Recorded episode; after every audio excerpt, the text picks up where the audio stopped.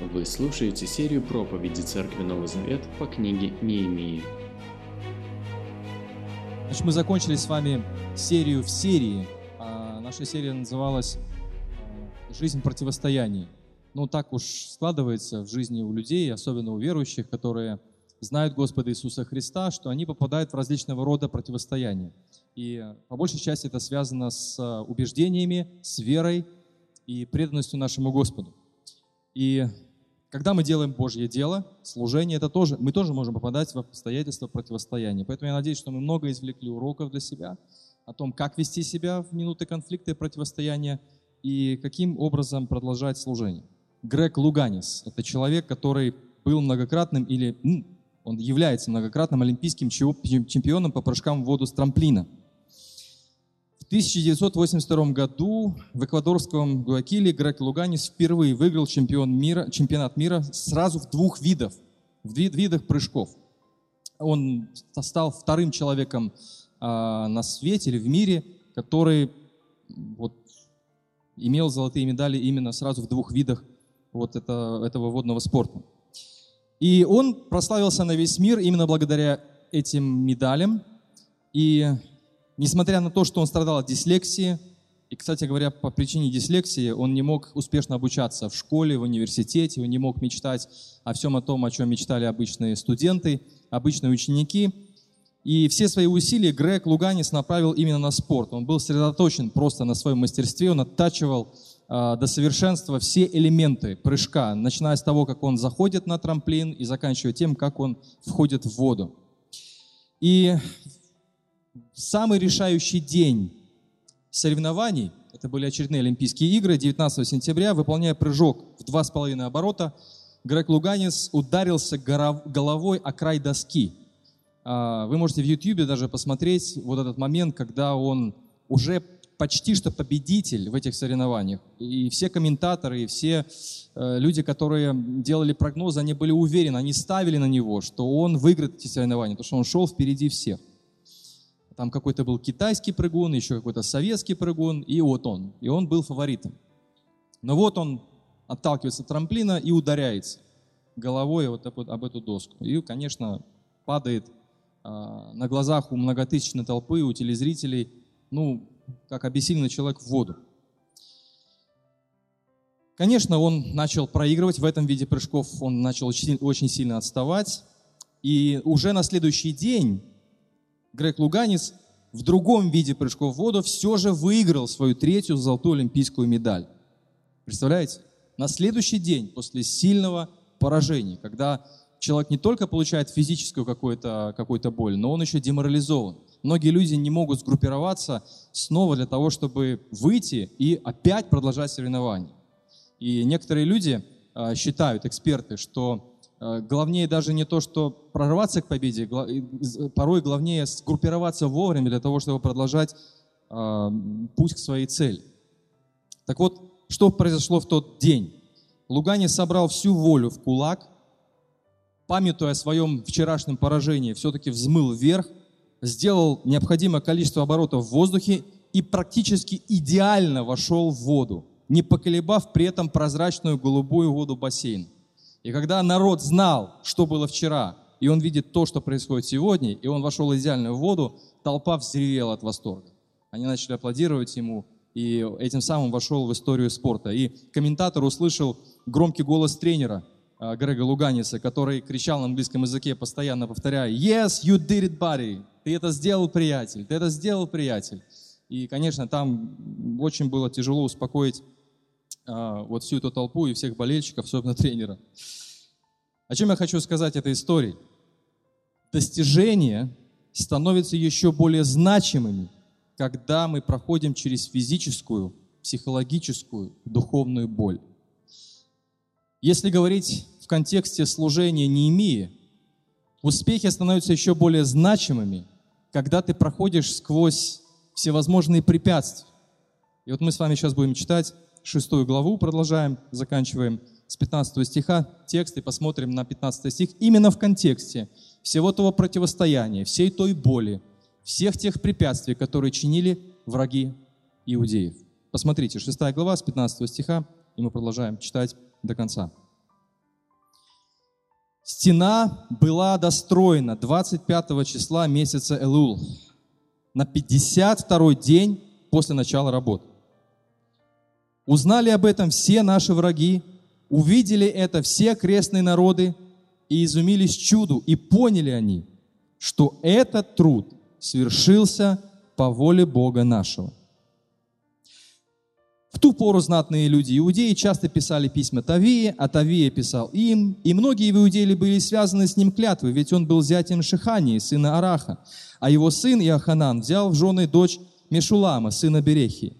Все эти люди при мне расхваливали Тавию. Они сообщали ему мои слова, а Тавия слал письма, чтобы запугать меня.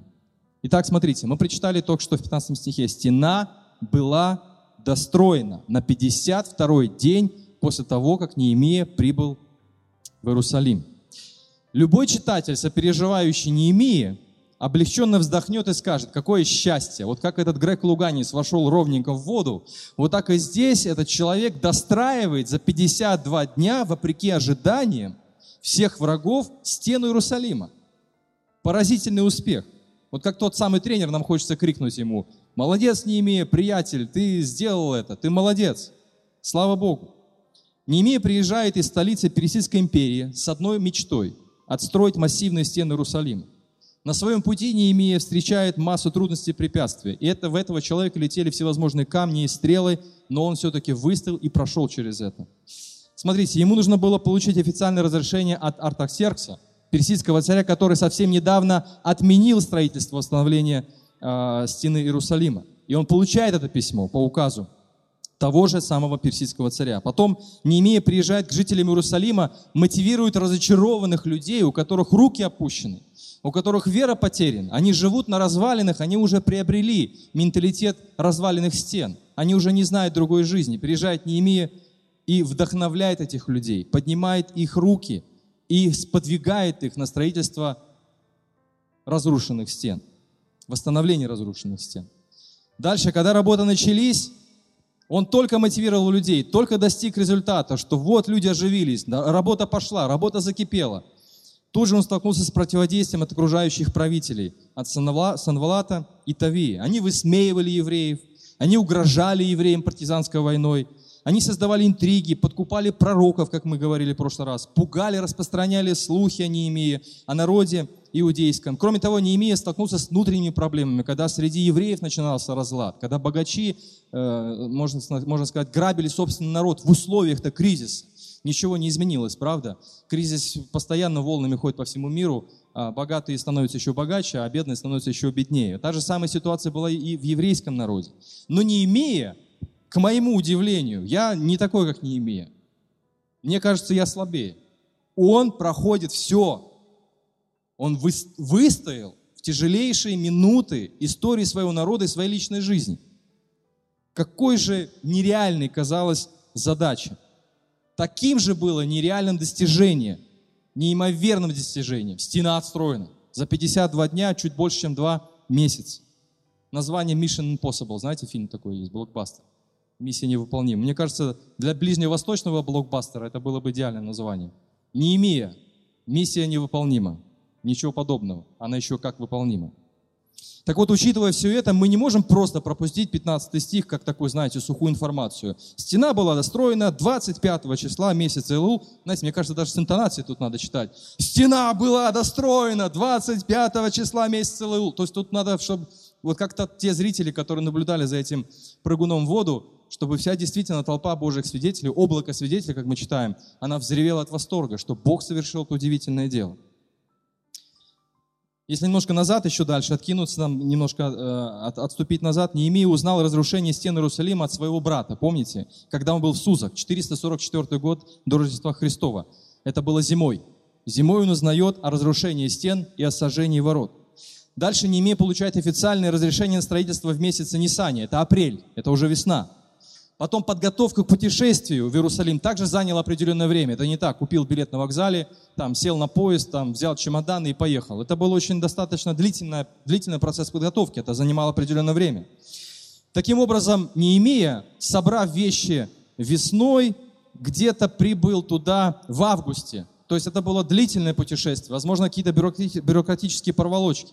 И теперь уже спустя 52 дня, 21 сентября, восстановление завершено. Месяц Илул – это сентябрь. Так вот, от дня, когда Неемия услышал разрушение стены и ворот, до момента восстановления прошло всего 9 месяцев. От того самого дня, когда пришел к нему брат Ханани, и до дня, когда стена была достроена, 25 месяца Илул, прошло 9 месяцев. А сама стройка из этих 9 месяцев заняла около двух месяцев. Какая стойкость, какая храбрость.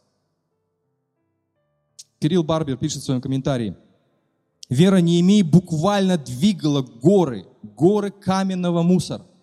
Его уверенность в Боге придавала ему стойкость проходить через сопротивление оппозиции, которая окружала его отовсюду. Помните, мы географически смотрели на э, где Тавия, где Санвалат, где эти арабы. Они, они были окружены отовсюду, с севера, с запада, с востока и с юга. Они попали в этот Иерусалимский котел. Так вот, именно уверенность в Боге придавала ему твердость и стойкость проходить через сопротивление. Дальше. Вооруж... Дальше пишет Кирилл Барбер. Вооруженный такой уверенностью, вот мне очень понравилась фраза, Неемия обратил препятствия в возможности и внешнее давление в личный триумф. Вот как мы смотрим на трудности? Неемия смотрел через призму Божьих обещаний. Он наверняка знал предсказания пророков, Иеремии и Исаии о том, что Иерусалим будет отстроен. Он смотрел на все через призму Божьего Слова. Посмотрите, как он беседует с пророком, лжепророком, которого подкупили в 14-13 стихе этой же 6 главы. Он говорит, этот пророк был не от Бога. И говорил он не от Бога. Почему? Потому что он знал Писание, потому что он знал Бога и знал Его заповеди. То, что тот пророк он э, предлагал, пойдем в святое святых, пойдем в святое место. Он даже не просто во двор храма предлагал ему войти, а он предлагал войти ему вообще туда, куда он не должен заходить. Он прекрасно знал Писание, он прекрасно знал пророчество, и убежденный полностью в том, что Бог достигнет своей цели, он шел, и все препятствия, которые встречал на, на своем пути, обращал в возможность. Так вот, когда мы смотрим на действительность, духовную действительность, жизненную действительность через призму Божьих обещаний, Нового Завета, то любые препятствия для нас становятся возможностью. Помните апостола Павла, который в тюрьму попал? В послании филиппийцам. Сижу в тюрьме, все, ребята, миссия закончена, меня посадили, у меня наручники, я ничего не могу сделать. Ничего подобного. Мы читаем послание филиппийцам, он говорит, благодаря тому, что я оказался в темнице за веру в Христа, об Иисусе Христе начали узнавать в притории. Приближенные императора начали узнавать о Господе, которого я проповедую. Вряд ли бы туда апостол Павел пошел бы добровольно в тюрьмы. У него не было желания строить тюремное служение. Бог устроил тюремное служение. И любые препятствия для церкви Нового Завета становятся возможностями. Возможности дальше проповедовать, дальше возрастать в Боге и действительно переживать реальный Божий успех. Думается мне, что если и было когда-либо искушение у Неемии откинуться на спинку кресла, чтобы упиваться собственными достижениями, то это был именно тот самый день 25 месяца Элул. Стена была закончена, Стена была достроена. Все, ребята, доставайте кресла, зонтики, напитки, коктейли. Давайте будем смотреть на то, как мы все построили. Пусть ряды кривые, но стена стоит. Пусть не профессионалы, не профессионалы работали, но стена стоит. Город защищен, и самое главное, храм защищен. Вот какая была цель Неемии. Он не был просто патриотом. Он был человеком, который любил Бога. Он хотел защитить храм. Поэтому вся работа строительная, организационная, административная была служением Богу.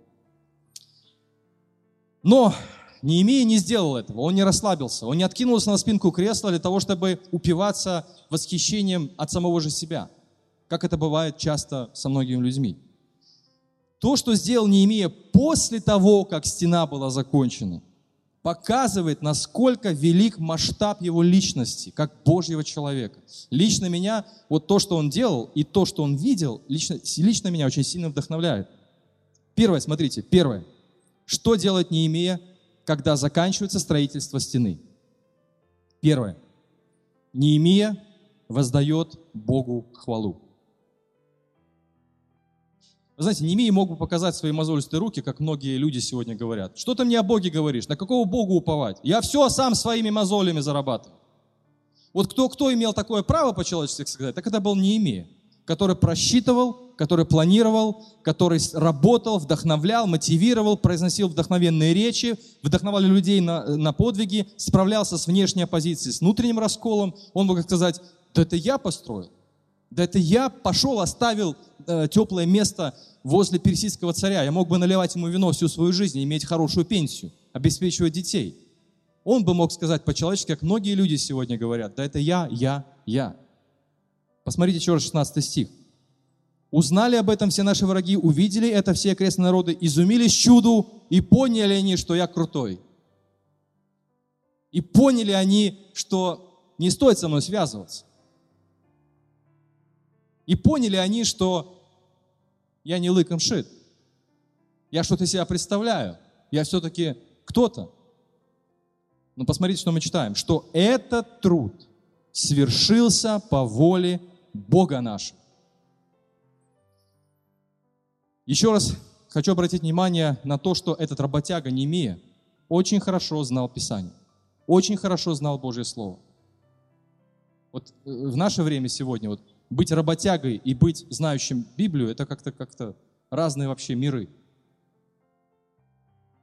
Превозносится то, что человек работяга работает, вот истинный труженик.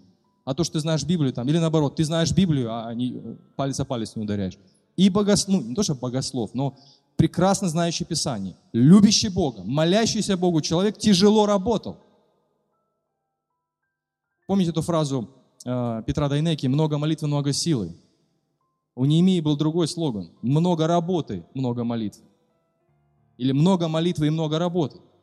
Вот это был тот человек, который очень много работал и постоянно молился. Он был движим верой в Божьего Слова. Он наверняка знал пророчество Иеремии и Исаии, которые ясно и четко предсказывали восстановление Иерусалима. Так вот, вопреки замыслам врагов, вопреки обстоятельствам, вопреки угрозам, через 52 дня стена стоит. Это мне напоминает немножко новозаветнюю церковь на протяжении очень короткого времени. На протяжении очень короткого времени, несмотря на гонения как со стороны иудеев, так и со стороны римского правительства, церковь все-таки устояла не только устояла, она еще и росла в условиях кризиса. К 60 году нашей эры, при жизни апостола Павла, церковь намеревалась покорять благой вести даже Испанию. Помните, послание римлянам Павел писал, что я намереваюсь даже мимо вас пройти, пойти в Испанию. Это при том, что оппозиция вокруг, это при том, что э, трудности, гонения, это при том, что страдания вокруг. Вот так же, как у Неемии, оппозиция внутри, снаружи давление так и у апостола Павла на Заветной Церкви. И гонения снаружи, и еще внутри разлады. Достаточно смотреть послание Коринфянам. Но тем не менее, шествие Благой Вести идет очень... Мы видим очень уверенное шествие Благой Вести не только по Ближнему Востоку, но даже в Европу уже шла Благая Весть. Почему? Матфея 16 глава, 18 стих.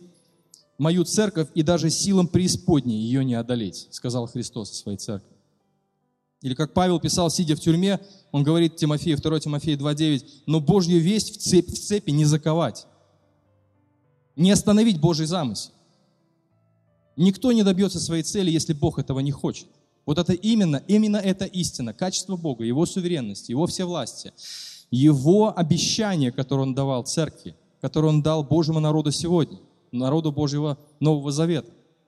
Именно эти обещания вдохновляют нас идти дальше – проповедовать Евангелие, воспитывать учеников, взращивать других людей в вере, содействовать э, их возрастанию в Боге.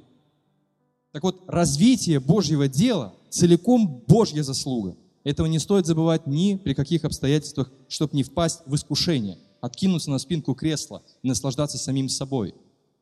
Даже как-то один человек сказал, что много людей, творящих добро, и это не важно, от вероисповедания. Верующий, неверующий, там, буддист, баптист, православный, католик, неважно. Он говорит, большинство людей, творя добро, любят себя в этом добре. Большинство людей, творя добро, любят себя в этом добре. Они как бы смотрят в зеркало своего собственного, такого, знаете, ментального отражения. И они творят добро, милостыню, помогают кому-то, жертвуют, даже сами себя где-то меняют. И они сами восхищаются собой. Но это неправильно. Неемия сказал, все люди увидели, что это Божья воля, не моя, не еврейского даже народа, это Божья, это проявление Божьей воли. Так вот, развитие Божьего дела сегодня – это целиком Божья заслуга. Как бы мы тяжело ни работали, что бы мы ни говорили, что бы мы ни делали, это Божья жизнь в нас, движет нами для того, чтобы созидать Божью церковь.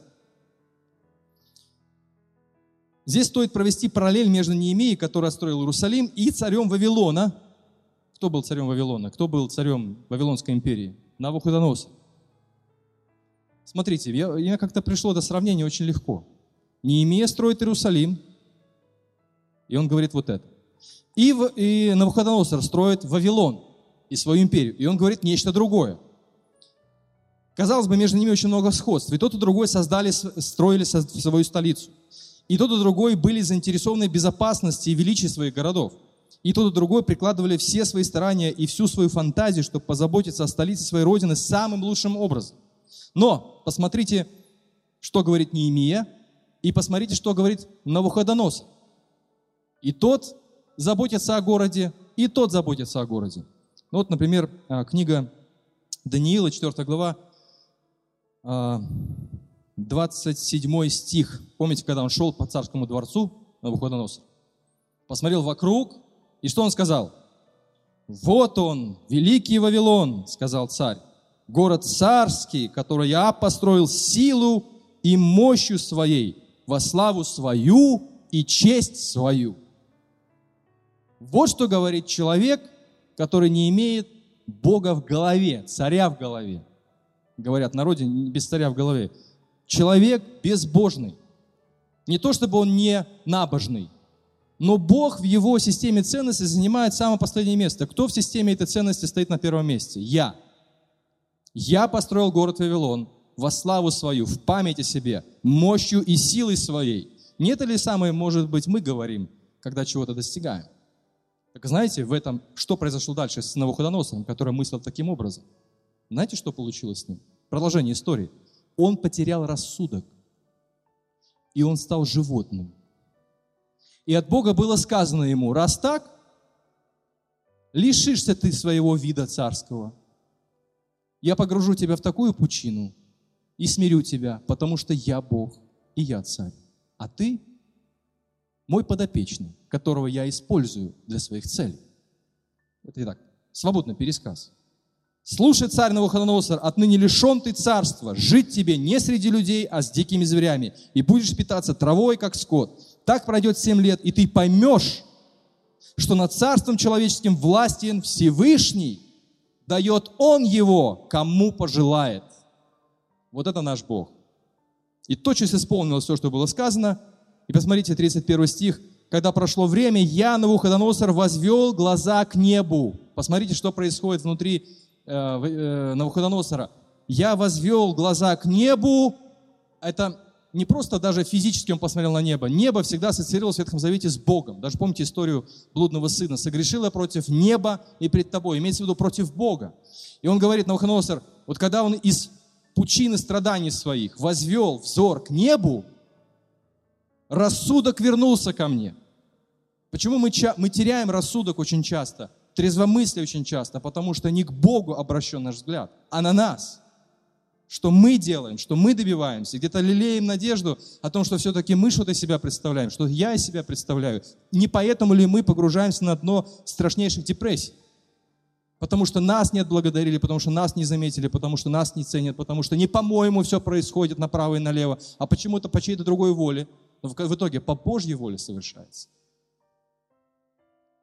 И когда он возвел свой взор к небу, вернулся к нему рассудок. Для того, чтобы вернуть трезвомыслие, давайте будем держать свой взор, а направлять свой взор туда. Потому что он ставит, кого он хочет. Еще раз 33 стих. В тот миг рассудок вернулся ко мне, пишет Навуходоносор, говорит, вернулись ко мне царская слава, честь и величие. И приближенные вельможи признали меня. Я снова стал царем, и мощь моя возросла больше прежнего. Теперь я, Навуходоносор, воздаю славу и честь и хвалу Царю Небесному. Через что ему прошло, пришлось пройти для того, чтобы признать честь и славу? А не имея. Он не проходил через это. Он знал изначально, что это Божья воля, что это Божье Слово. Навуходоносор был горд своими достижениями и утратил разум, и превратился в немое бессмысленное животное на время – вот что, на, что, себя обрекает человек, который полагается только на себя и видит в достижениях только себя. Он теряет рассудок, и его собственная империя рушится Неемия же, напротив, на протяжении своей книги постоянно либо молится Богу, либо воздает Ему честь и славу, тому, кто дает дыхание и жизнь всему существующему, Богу, Богу Израилеву. Этот труд свершился по воле Бога нашего. Неемия очень много работал, пролил пота, много сжег нервов, переживал, но воздал Богу славу. В его понимании только Бог сделал его и народ способными довершить дело до логического до конца. За 52 дня. Нам не следует забывать об этом. Ни в коем случае. Борьба в нашем сердце идет каждый день. Кому воздать славу? Богу или себе? Не то, чтобы мы боремся э, на, на уровне слов. Там, кому, мы, мы все хорошо говорим. Богу слава. Как дела? Слава Богу. Там, как ты пережил там экзамены? Слава Богу. Но давайте будем проверять свое сердце, когда мы созидаем церковь, когда мы созидаем служение, когда мы созидаем друг друга, кому мы даем славу. Несомненно, созидание церкви по назаветней модели требует очень много усилий с нашей стороны. Мы, возможно, обильно окропим своим потом землю. Это нелегкое дело, оказывается, да? Немало прольем, возможно, слез. Немало употребим усилий, чтобы новозаветняя модель церкви наконец заработала в полную силу. Но здесь важно не впасть в искушение, когда будут результаты. Они будут. От Бога они будут. Но не стоит впадать в крайность, в которую впадал на Навуходоносор. Вот я, мы создали церковь, чтобы на зависть всем. У нас самая правильная церковь. У нас самая истинная церковь, самая доктринальная церковь, самая духовная церковь. Мы сразу же потеряем рассудок. Мы потеряем ощущение реальности. Как важно воздавать славу Богу и видеть Его волю и Его замысел. Это не наша церковь, не моя церковь, а Господа Иисуса Христа. Надо много работать, использовать свое время посвященно. Однако пусть это никогда не станет поводом к тому, чтобы трясти медалями. И говорить, посмотри, три года ВДВ, с кем ты имеешь дело? Это Бога церковь. Человек или церковь, который находится в восторге от самого себя, наиболее уязвим именно в этот момент. Мы наиболее уязвимы, если восхищаемся сами собой. Это первое, что сделал Немей. Он воздал славу Богу. Стена отстроена, тяжелые времена пройдены. Не все еще, но пройдено очень много. Он поворачивает свой взор к небу и говорит, тебе Бог слава. И все народы увидели, что это твоя воля, это твоя сила. Второе, что, де, что делать Неемия, а вернее не делай, это как следствие первого. Он не потерял ощущение реальности. Неемия не позволил достижениям ослепить себя. чтобы не видеть других проблем. Он не был настолько увлечен своими достижениями, чтобы не видеть недостатков в своем окружении. На самом деле, многие из нас поступают иначе. Например, когда речь идет о проблемах, мы говорим, ну не напоминай мне об этом, я сегодня хочу отдохнуть, отвлечься, я не хочу об этом думать. И вот постоянно вот у нас такая вот, такой алгоритм, мы откладываем а, наши мысли о проблемах. Но когда приходит успех, все наши мысли вокруг успеха, результата. Чего-то добились, что-то заработали, что-то создали, что-то организовали, что-то продвинули. И мы просто увлечены этим успехом. Мысли все наши крутятся вокруг очень хорошего. Или как помните, «Вынесенных ветром» Скарлетт О'Хара сказала, «Об этом я подумаю завтра». Речь шла о проблемах. Речь шла о трудностях. Об этом я подумаю завтра. А на самом деле никогда. Это всего лишь отговорка. Или, предположим, человек имел много заслуг и достижений в прошлом, и именно благодаря этим достижениям, заслугам и подвигам он почему-то отказывается признавать за собой недостатки, потому что он, например, герой Советского или Баптистского Союза. Вот. Извините, вырвалась. Вот, э, шутка такая. Я называю это синдром ветерана. Когда человек отказывается видеть свои недостатки только потому, что он герой, только потому, что он служитель, миссионер, заслуженный богослов. Это гордость. Не имея мог бы сказать, все, стена достроена, ребята, давайте где там медаль, давайте устроим тут проводы, я отбываю обратно в столицу, стена достроена, я свою миссию выполнил. Ничего подобного. Не имея скромно продолжать работать дальше и более того, видеть ситуацию трезво, оценивать ситуацию трезво. В этом смысле интересно заканчивается шестая глава. Казалось бы, стена достроена, и нужно шестую главу заканчивать как-то так, знаете, оптимистично. Посмотрите, 17 стих. Успех есть, но в ту пору знатные люди, иудеи часто писали письма Таве, а Тавей писал им. Вот что видит Неемия. Он не видит себя, Он видит то, что происходит в реальности. Многие в Иудее были связаны с ними клятвой, ведь он был зятем Шихани, сына Араха, а его сын Яханан взял в жены дочь Мишулама, сына Берехи. Все эти люди при мне расхваливали Тавию, они сообщали ему мои слова, а Тавия слал письма, видимо, им, чтобы запугать меня. Вот что видит Неемия. Он трезво оценивает ситуацию. Он не теряет рассудок. Его взгляд направлен на Бога, на Его волю, на Его замысел, и он продолжает достигать результатов, но при этом он видит проблемы. Может, мы не до конца понимаем, что здесь происходит в этих стихах, однако это ясно указывает на то, что Неемия вполне отдает отчет о существующих проблемах. Общество евреев все еще расколото, Неемия видит это. Он не закрывает глаза. Все хорошо, все замечательно, все, слава Богу. И он не настраивает себя позитивным мышлением. Он реалист воздает Богу славу и видит проблему. Для чего он видит проблему? Для того, чтобы решать. Человек, увлеченный собой, не любит решать проблемы. Он не хочет, чтобы его беспокоили. Не трогай меня, дай мне жить спокойно. Моя хата с краю, ничего не знаю. Не вмешивайся в мою жизнь, не надо меня грузить. Я не хочу ничего знать, не имею ни такой. Он воздает Богу славу, он делает Божье дело и при этом видит проблемы для того, чтобы их решать.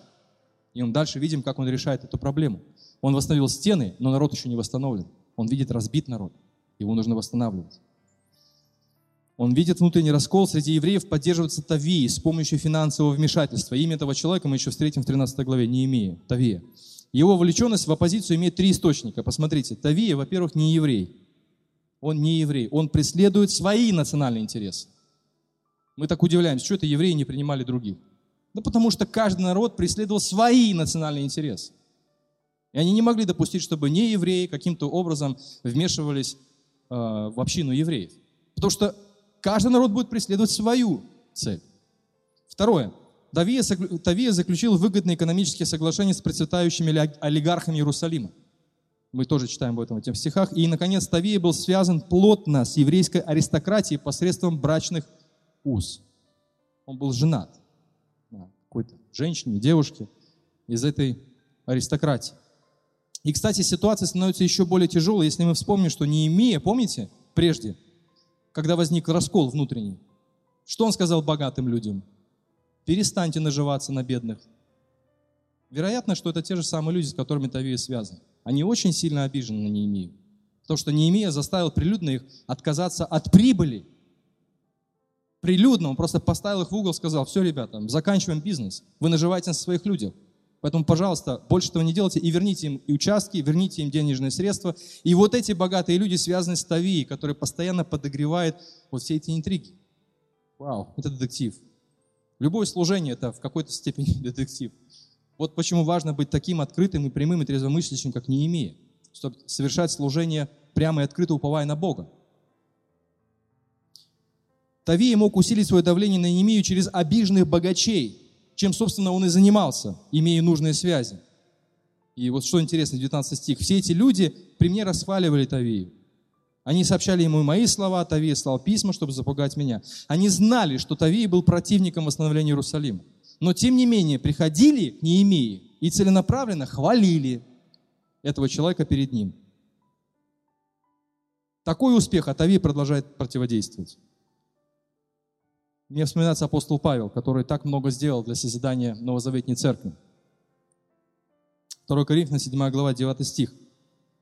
Мне ведь, было, «Мне ведь были даны такие откровения, пишет Павел, и чтобы я не возносился, Бог дал мне занозу в тело, ангела сатаны. Он меня колотит, чтобы я не заносился. Трижды взывал я Господу, моля избавить от него, но он сказал мне, Бог, тебе достаточно и того, что я даровал, ведь сила моя сильнее всего проявляется в слабости. И вот мне всего приятнее хвалиться своими слабостями, чтобы обитала во мне сила Христа. Нам важно помнить об этом. Когда Бог посылает успех в наше служение, когда Бог посылает успех в развитие Божьего дела, всегда будет оставлена лазейка для врага. Это удивительно. Стена достроена, Тавия продолжает действовать. Как и сегодня. Искупление совершено Иисусом Христом. Мы оправданы, освящены. Мы точно знаем, что спасение нам даровано Богом навсегда, навеки. Мы идем в Царствие Небесное. Мы победители, потому что на стороне Иисуса Христа, и Христос на нашей стороне, потому что мы Его церковь. Мы оправданы, освященные. Все классно, круто, замечательно. Но враг продолжает сегодня действовать. В ограниченной степени, но все-таки продолжает действовать. Павел пишет в послании Ефесянам, 4 глава, 27 стих. «Даже рассердившись, не допускайте себя до греха. Пусть гнев ваш остынет, прежде чем сядет солнце. Не оставляйте лазейки дьяволу. Он увещевает верующих, потому что через всякие вот эти вот грехи, через раздражение, гнев, через непрощение мы как будто бы приоткрываем вот эти вот лазейки для Тавии, для врага сегодняшнего дня, для врага созидания церкви и распространения благой вести сегодня. Имея успех в служении, важно помнить, что война продолжается. Враг еще активен, враг еще опасен. Сейчас он не использует свою агрессию, он использует свою хитрость. Поэтому Павел пишет Коринфянам, что он, не, он пришел к вам как ангел света. Он красивый, прекрасный, замечательно сияющий ангел, который будет обманывать и водить за нос через лжеучение, через лжедоктрины и через разные другие ухищрения для того, чтобы разрушить Божье дело, чтобы стена была недостроена. Хоть враг не может уже напасть открыто, однако он продолжит дергать невидимые нити своего влияния. И враг будет подходить к вам через обстоятельства, через слабости, через других людей, вбивать в клин и нарушать единство верующих в Иисуса Христа. И причем этого сразу не скажешь. Все будет казаться естественным, неискоренимым и даже неизбежным. Но Неемия в условиях успеха был дальновидным и был реалистом. Он отдавал себе отчет в том, что враг еще активен, что хитрость еще в действии. Дорогие друзья, сохраняйте, сохраняйте дальновидность в условиях радости. Помните, когда 70 учеников вернулись радостные Господу Иисусу Христу и сказали, что даже безы повинуются нам – и Иисус сказал, да, я знаю, почему они вам поминуются, потому что я видел сатану, падшего с неба. И вот я даю вам власть наступать на змей, на скорпионов и так далее. Но дальше он добавляет, но не этому радуйтесь, что духи вам повинуются, а радуйтесь тому, что имена ваши записаны на небесах. Всегда радостно, когда ты видишь результаты служения, но, да, но всегда нужно помнить, борьба продолжается. Крещение принимают люди, обращаются к Господу. Это радостно. Ангелы ликуют на небе от обращения одного грешника. Это радостно. Но борьба продолжается. Мы не теряем ощущение реальности, потому что враг еще действует. Как времена Неемии действовал Тави, так и сегодня продолжает дьявол действовать, разрушая единство христиан, прибегая к хитрости, а не к агрессии.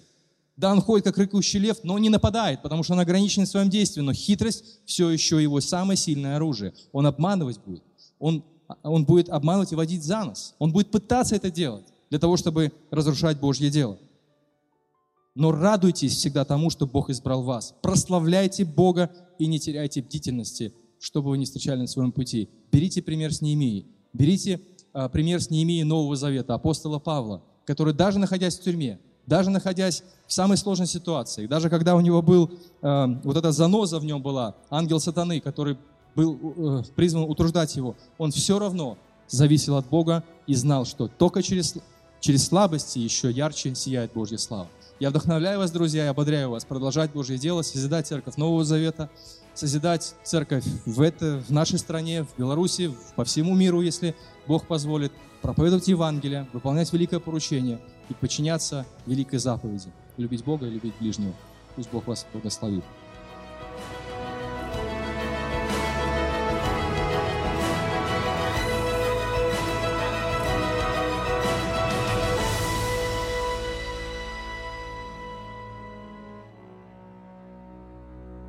Записи этой и других серий подкастов доступны на нашем сайте завет.орг и в каталоге подкастов iTunes.